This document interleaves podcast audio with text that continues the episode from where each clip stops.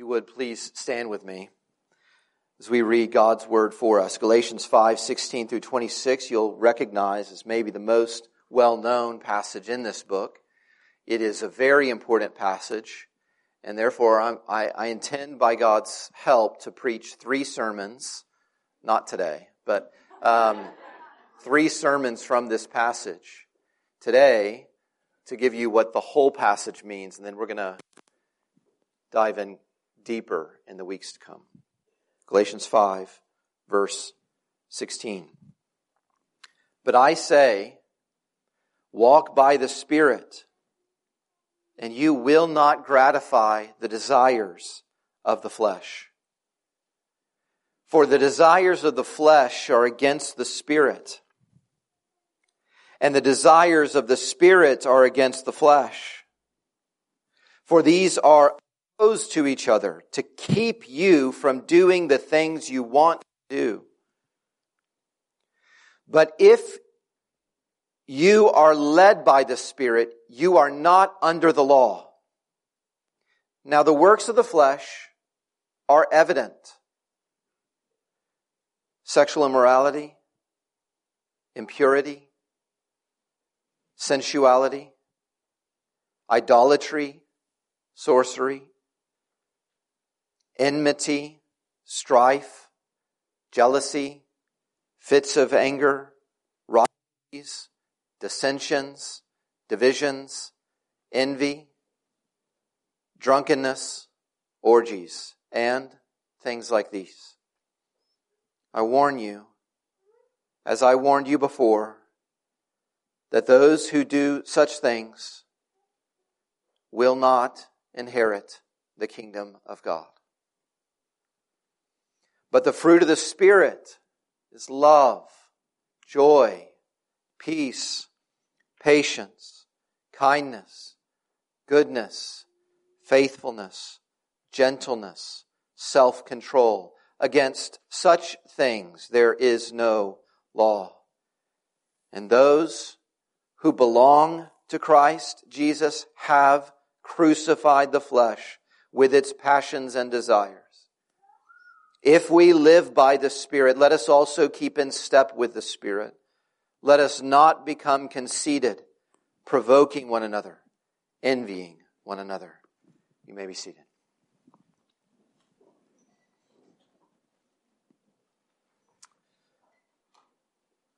I'm not sure uh, why this is about me, but I, I've always been really fascinated by espionage or uh, spy movies. My wife, uh, not so much. She doesn't prefer those things, but I watch them from time to time. It's fascinating to me these, these people who are living double lives. Where the guy who lives next door to you, or your best friend at work, in the movies anyway, they, they turn out to be this undercover spy. And even though they may at times feel friendly to you, they're studying you trying to find all of your secrets in order ultimately to destroy you.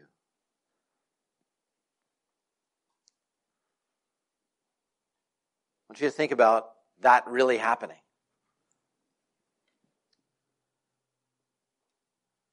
And how terrifying that is. And it is happening. Galatians 5 tells us so. That there is this battle that is not fought out in the open,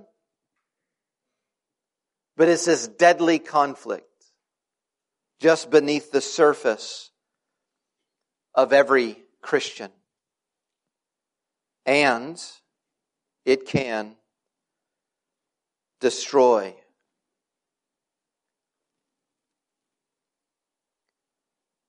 This passage is about the battle of flesh and spirit. That's the title of the sermon, The Battle of Flesh and Spirit. And I hope you notice, even just in reading it, that this is a passage of conditions, of if this, then that. It is a passage full of two different kinds of people based upon two different kinds of choices that they make, choices that you and I have to make. It's, it's summarized in, in these two different groups of people in, in verse 21. Those who do these things. And then in verse 24, those who, this other group of people who have survived the battle. And here is the point of the passage. Follow the Spirit, or you will fall to the flesh. Follow the Spirit, or you will fall in this battle to the flesh. Three points. Point number one, walk by the Spirit. Point number two, yield to the Spirit. Point number three, keep up with the Spirit. Point number one comes to us in verses 16 through 18. Walk by the Spirit. God says this miraculous, seemingly impossible thing happens to everyone who believes in the Lord Jesus. That God sends His Holy Spirit to actually live inside of us. This is what God says that Christians, and only Christians, but Christians do have Almighty God living inside of us. And God also says that every person, including Christians, that every person, including Christians, has someone else, something else living inside of us. A powerful enemy called the flesh, which is in this passage and also in Romans 8 and, and, and all of Paul's writings is, is describing, the flesh is describing our human nature that we were born with. And he explains that our human nature, the flesh, is an agent of the enemy, is an agent of Satan himself. And this enemy of God is trying to destroy us. So we would learn a lot of things about who the Holy Spirit is whenever we go through the book of Galatians. And beloved, uh, know this, we need the Holy Spirit. We need the Holy Spirit to help us. We need the Holy Spirit to encourage us. And we need the Holy Spirit to fight for us. Or else, this enemy inside us, the flesh, look at verse 17, will keep us from doing things that please God. Will keep us from obeying every command, even the, the last command we saw before this passage, which is to love one another. You have an enemy who will keep you from doing that. But for the Holy Spirit. And yet, I want you to listen to verse 16, which is a promise. It is a promise. If you're a Christian, you should read this as a promise to you. Verse 16 again. Walk by the Spirit, and you will not gratify the desires of the flesh. If you walk by the Spirit. Then the flesh that is still inside you, that is still desiring certain things for you, that is more powerful than you, will continually and always be trying to sabotage you. But if you walk by the Spirit, you will not carry out the demands of the flesh. Instead, the opposite will happen. You will carry out the demands of a good God. If you walk by the Spirit. If you walk by the Spirit, beloved, you are guaranteed to not gratify the enemy whose ultimate goal is to destroy you forever. And you may say, now hold on a second. I mean, for, for chapters throughout this book, I have been hearing, we have been hearing that it is God who saves us. It is the Savior who has come and rescued us, that our works have nothing to do with our salvation. Why are you now telling me to do something? And that's a fine question. It's a natural question. But he is speaking to those who were already saved, not to save themselves. And he's telling us what is true of those who have been saved by Christ. Here's what's true. Listen to me. Christians carry with us a suspicion of ourselves.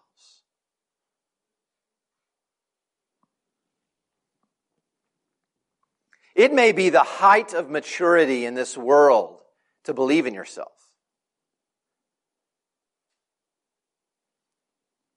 That has no place in the life of a Christian. Because we believe that God is telling the truth when He says it is His Spirit and His Spirit alone who can keep us from falling, who can keep us from falling to our own flesh. And you know, if you've been walking with the Lord for any time at all, there are times where we give in to the flesh.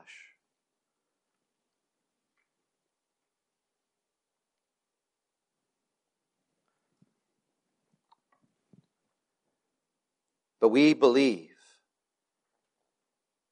we really believe that if I follow my desires, that will only lead to my destruction and to the pain of everyone who knows me. So walk by the Spirit. Yet that sounds so mystical. How do we do that? Well, we're, we're told after this command to walk by the Spirit, we're told different things about what that means. Look in verse 18. Look, look there. Walking by the Spirit means to be led by the Spirit. The Spirit is a leader. And he leads in a certain way. Listen to what Jesus said before he died on the cross. He said, after I leave, the Spirit of truth will come. How does he lead? He is the Spirit of truth and He will guide you. He's a leader who will guide you where? Into all the truth. For He will take what is mine, what is about me. The Spirit will take what is true about the Son and He will declare it to those who believe in the Son. That's how He leads. That's what it means to walk by the Spirit, is to listen to what the Spirit says about Jesus. Or Romans 8 that we just read, those who live according to the flesh set their minds on the things of the flesh. What does it mean to walk by the Spirit? It means to be led by the Spirit. And if that's true of you, you will set your mind. You'll be thinking. What, what, what goes on here is you're setting your mind on the things of the Spirit, which we've already been told is truth about Jesus. It's thinking about Jesus and then, and then being led by the Spirit. Those who listen to the Spirit are those who are led by the Spirit. How do you walk? You listen. And those who follow the Spirit will not fall to the flesh. But, but there's another description we have here in our passage of what it means to carry out this primary command of walking by the Spirit. And you see it there in verse 25. Look there. To walk by the Spirit is to live by the Spirit. Listen to me. Walking this way is a way of life.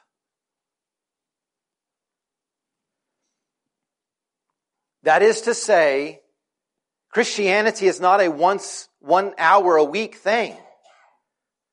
It's not with a, with this group of people thing. It is an all of life thing. Such that we are to keep in step, keep going with, keep walking, keep on living daily, making the choice to walk by the Spirit, to listen to the Spirit and be led by the Spirit. That's what it means to live and walk by the Spirit. Beloved, this is so important for us because this battle does not end until heaven. It is always on. There is no peace. There is no treaty.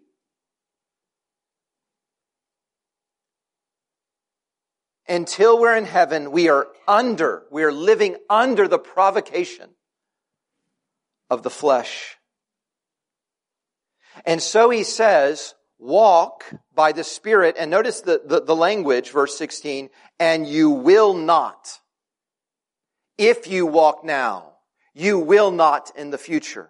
He is speaking of a present tense commitment, of a, an always commitment as the only thing that will guard you from a future threat. The desires that would destroy you are coming constantly. A barrage of missiles. And the only ones who survive them are those who are walking by the Spirit. Follow the Spirit, or you will fall to the flesh. So I hope you're starting to see that this is not some mystical mumbo jumbo. It's not something that you kind of figure out and get all by yourself. It is a common way of life that all the saints live. And our life will show it. Our life will show whether we're following the Spirit or gratifying the flesh. And he makes it plain in the largest portion of the passage. Walk by the Spirit. But then, secondly, he says, yield to the Spirit. Yield to the Spirit. It's part of what it means to walk by the Spirit. There are these two forces we see in verses 19 through 24. Two influences, both of them more powerful than you and me. Fleshly desires, first of all, and, and, and notice those fleshly desires are opposed to, we've already been told that, they are the opposite. They're opposed to what the Spirit desires for us.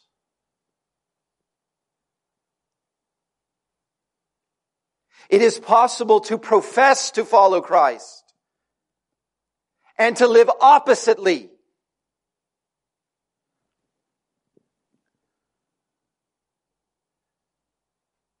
Because the flesh works certain things.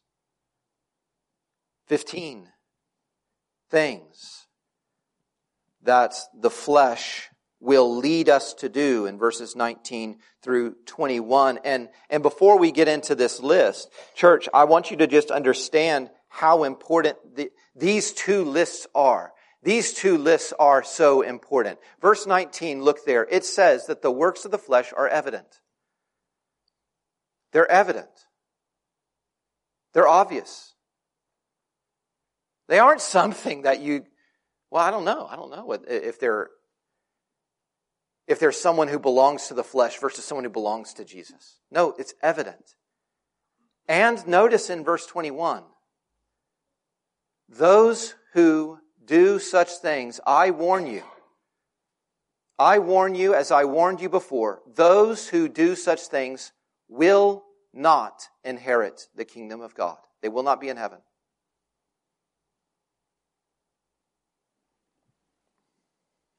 There is nothing more important than this. And what we've been told kind of works against the, the idea said too strongly when we say, well, only God knows. Only God knows those who are His. There, there is a, there's obviously a sense in which we must say that. Like ultimately, fully and finally, yes, He knows and only He knows. But he is also saying, these lifestyles are evident to everyone. And those who do such things, I warn you, they're not going to heaven.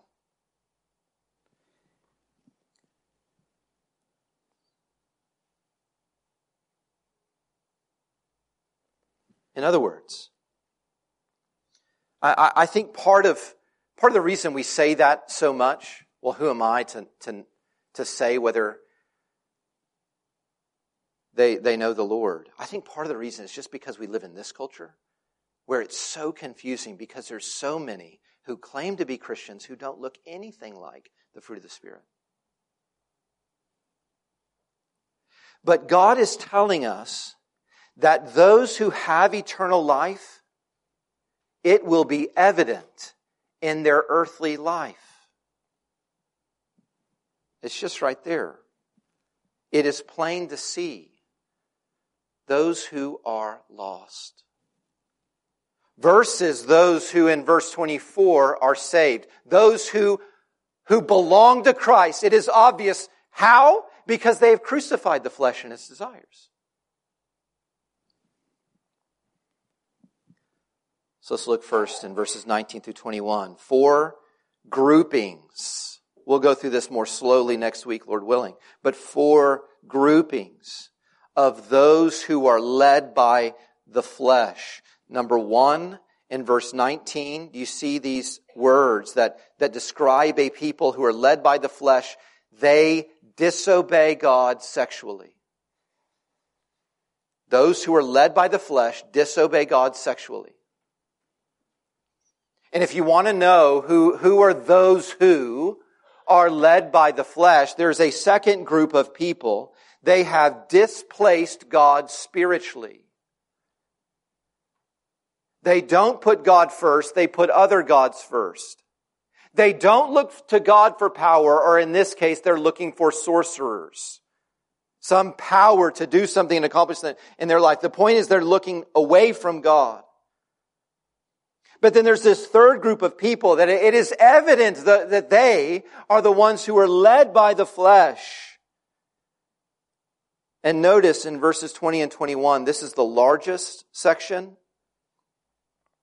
the clearest evidence that someone is led by the flesh and not by the spirit is they dishonor God socially in their relationships with people. It is most clear who belongs to Christ and who does not by the way they relate to people who are sinners.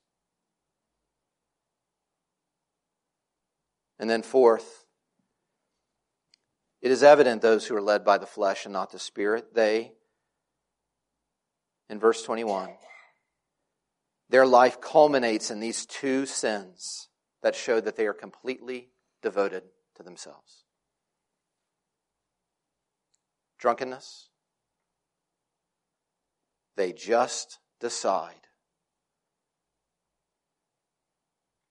to please themselves and live for themselves no matter how it affects the people around them. They're devoted to themselves. And orgies, not just a disobedience of God sexually, but manifesting itself and just living to please self.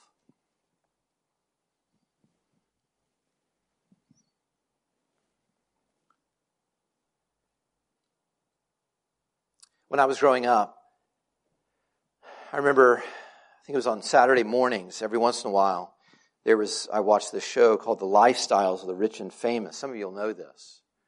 You know, they just, they just walked through these stories of Hollywood stars and titans of industries and the way that they live their, their life. And there was always this, uh, this statement of, uh, if you would like to live like them, it will only cost you like what you'll never make. You know, you'll never be able to afford it or whatever.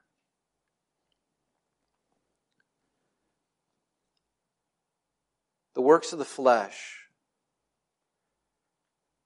are the easiest thing in the, in the world to do. Because these desires are always with us. It is so easy to serve ourselves. We do it so naturally. It is so easy to use people.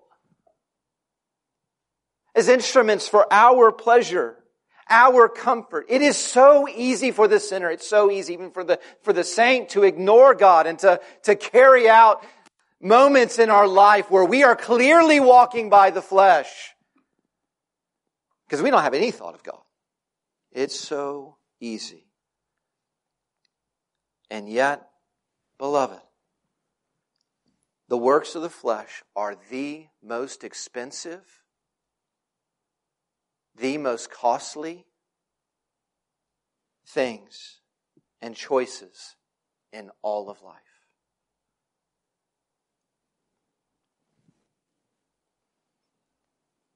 Because it will cost you the kingdom of God.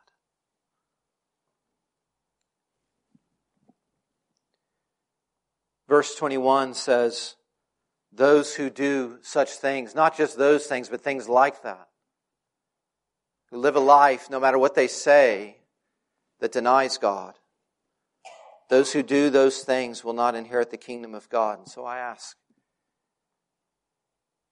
some of you, some of you know that these are describing you.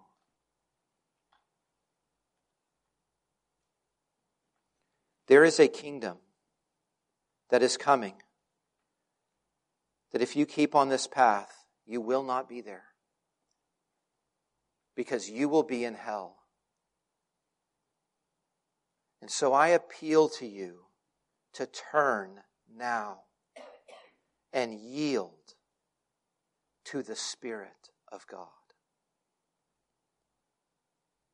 And you will know how your life changes because in verses 22 and following, we're told what it looks like to be a Christian. To be a Christian. It is evident. Christians are those who grow in these nine qualities. Because the Spirit is the one who produces this fruit. Let me tell you a little something about the Holy Spirit. He creates out of nothing. So he can come into a heart that has none of these. And he doesn't do nothing there.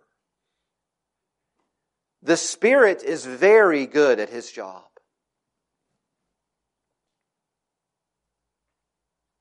The, the flesh is good at its job. It will produce those works, but the Spirit will produce this fruit in the lives of His people. And as we'll see next week, as we saw with the works of the flesh,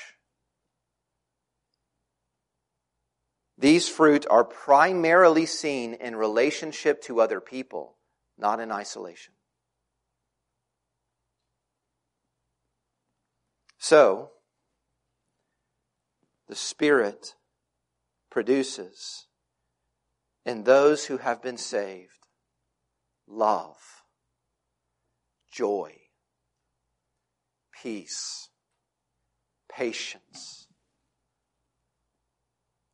kindness, goodness, faithfulness, gentleness, and self control. And it says in verse 24, those who belong to Christ Jesus have crucified the flesh with its passions and desires. This is amazing. That God would take out of a world that is filled with 19 through 21 kind of lifestyle. And out of that world, eh, he takes the people who, all of them, were, were doing those works, who, who Ephesians chapter 2 describes as walking in a very different way than the Spirit, but walking in the, in the deadness of their sins and their trespasses, that they were following the course of this world, that the world was going in the direction of hell, and they were following the, the, the Spirit that is now at work in the sons of disobedience. They were following Him and willingly disobeying and, and willingly following the devil and they would never go to the kingdom of God. And out of that, they are carrying out the desires of the body and of the mind. And they were like the rest of mankind. There's nothing unlike them among all the mankind. They were children of wrath. They were born by nature deserving the wrath of God. And out of that group of people, God saves a people. We were told how it happened. In chapter 2, in verse 20, Paul says, I have been crucified with Christ. It is no longer I who live, but Christ who lives in me. And the life I now live in the flesh, that means in this life of the flesh. I live by faith in the Son of God who loved me and who gave himself for me. That first fruit of the Spirit is what motivated Christ who loved me and gave himself for me on a cross, crucified as a guilty sinner among sinners hearing the mocking of his own people, bearing the wrath of God, the anger, the personal anger of God for all the people that he would save. Paul says something happened on that cross. I was crucified with him, he says. Here, in, in, in, chapter 5, verse 24, we have been crucified with Christ. Christ is living in us and, and we live this life by faith in Him, that everything we do in this life, we live by trusting in Him. And what He's saying here in chapter 5 and verse 24 is that faith, our trust in Jesus has so connected us to Christ that what happened to Him happened to us. That the flesh we carried about that made us enemies with God, hostile to God, deserving of wrath, that when He died on the cross, it died with Him. Because those who believe in Him were with Him spiritually. Because He died on the cross for us. When Christ's flesh was being nailed to the cross, the Bible says our flesh, our nature that was opposed to God and hated God and deserved hell was being nailed to the cross. Because he's doing that not for himself, but for us. That all that's in me that would rebel against God and doubt God and disobey God was killed. This is what it means to have faith in Christ. It's to live with this kind of perspective. That me is dead. Because my Savior died for me. That means gotta go. The time that is past is sufficient for all the things that the world does. For me, to live is to, to live for Christ. We have this perspective that the works of the flesh, as tempting as they may be, they offer us no life. They are unworthy of us choosing them. It is amazing in Galatians 5, verse 24, what it says about Christians. The thing that would destroy us, certainly, by faith has been crucified in us. And we belong to the one who died for us the one who did all of this for us. We belong to him. Beloved, have this opinion of yourself. In Christ, there is no such thing as you apart from him. You are bound up with him. You belong to him. On the Christ, he purchased you. That's what he was winning. That's what he was buying with his blood. You belong to Him. He owns you. He has rights over you now and always. And, and, and He doesn't just have promises for what happens after death. You belong to Him to live for Him. I want to appeal again to those who are here who recognize, honestly, the fruit of the Spirit does not characterize me. Honestly, maybe, maybe the works of the flesh, they don't all characterize me, but some of them nail me. If you do not, if you keep on in those things, you will not go to the kingdom of God. But I want you to consider why you would want to stay in the world that is dominated by those things. Can you at least recognize how amazing God is? How amazing the work of Christ is? That He actually makes a people who these nine qualities of the fruit of the Spirit are really true of. And wouldn't you want to be that kind of person? Jesus Christ died for sinners like you. He only saves those who are sick and needy. And you can belong to Him, and it is such a blessing to belong to Him. So turn from your sins and trust in Christ. He will forgive you, and He will change your life. Yield to Him. He's the King, and He leads by His Spirit. Follow the Spirit, or you will fall to the flesh. Point number three comes in verses 25 and 26. We're told to keep up with the Spirit. Verse 25. If we live by the Spirit, let us also keep in step with the Spirit. Let us not become conceited, provoking one another, envying one another. when we started having children, Kelly uh, started digging through her memories of, of, of cute books that she grew up reading. One of them was The Pokey Little Puppy. It's about, I don't know, I don't think I've ever read it, but it's about a little puppy who's pretty pokey. He does not, he's always lagging behind. I think that I understand better as her husband why it is that was so precious to her because every time we're at the grocery store,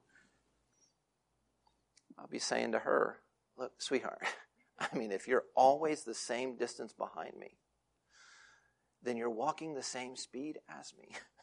Can you keep up then? Can we walk together through this store? So there are times when pastor doesn't have the fruit of the spirit of patience. You can pray for me. But I am saying regularly, not only to my wife, but to the children who are like her, keep up now, let's go. The Spirit is headed somewhere. He's headed to the kingdom of God. And he's moving at a certain pace. And we're told to keep up, to keep in step. He is inside you, Christian, wanting you to make certain choices and to resist certain temptations, to step here and then there and not to step over there. Verse 26 then explains what it means to be a pokey little Christian. It means that you're conceited. Don't be that. Keep in step with the Spirit who doesn't want you to be conceited. That is to have an exaggerated view of you. It is to be falsely proud. And I love that description because it's so very accurate. Praise or pride by definition is false.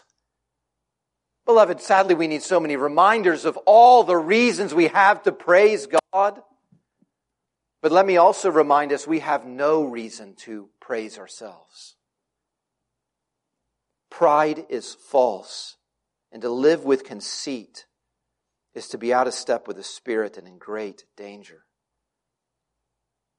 Sometimes I'll say to my kids, Look, sweetheart, I'm trying to protect you. Would you please keep up with me? I can't protect you if you're behind me.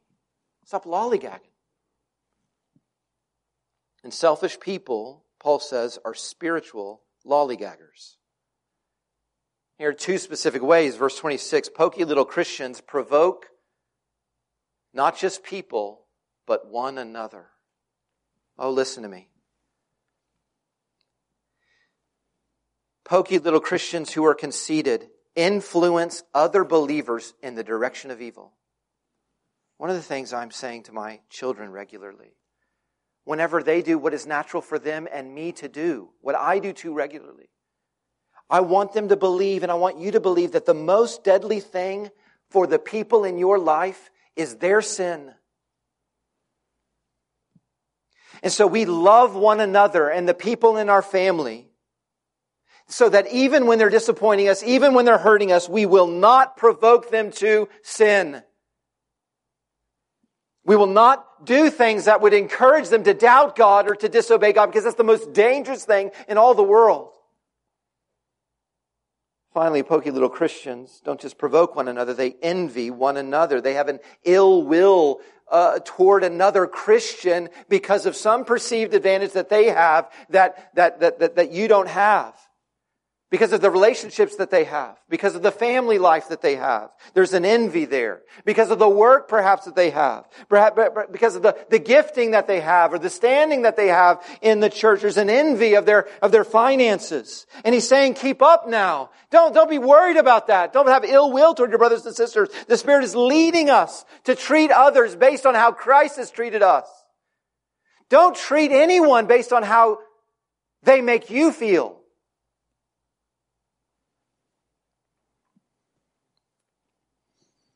So, beloved, walk by the Spirit. Yield to the Spirit. Keep up with the Spirit.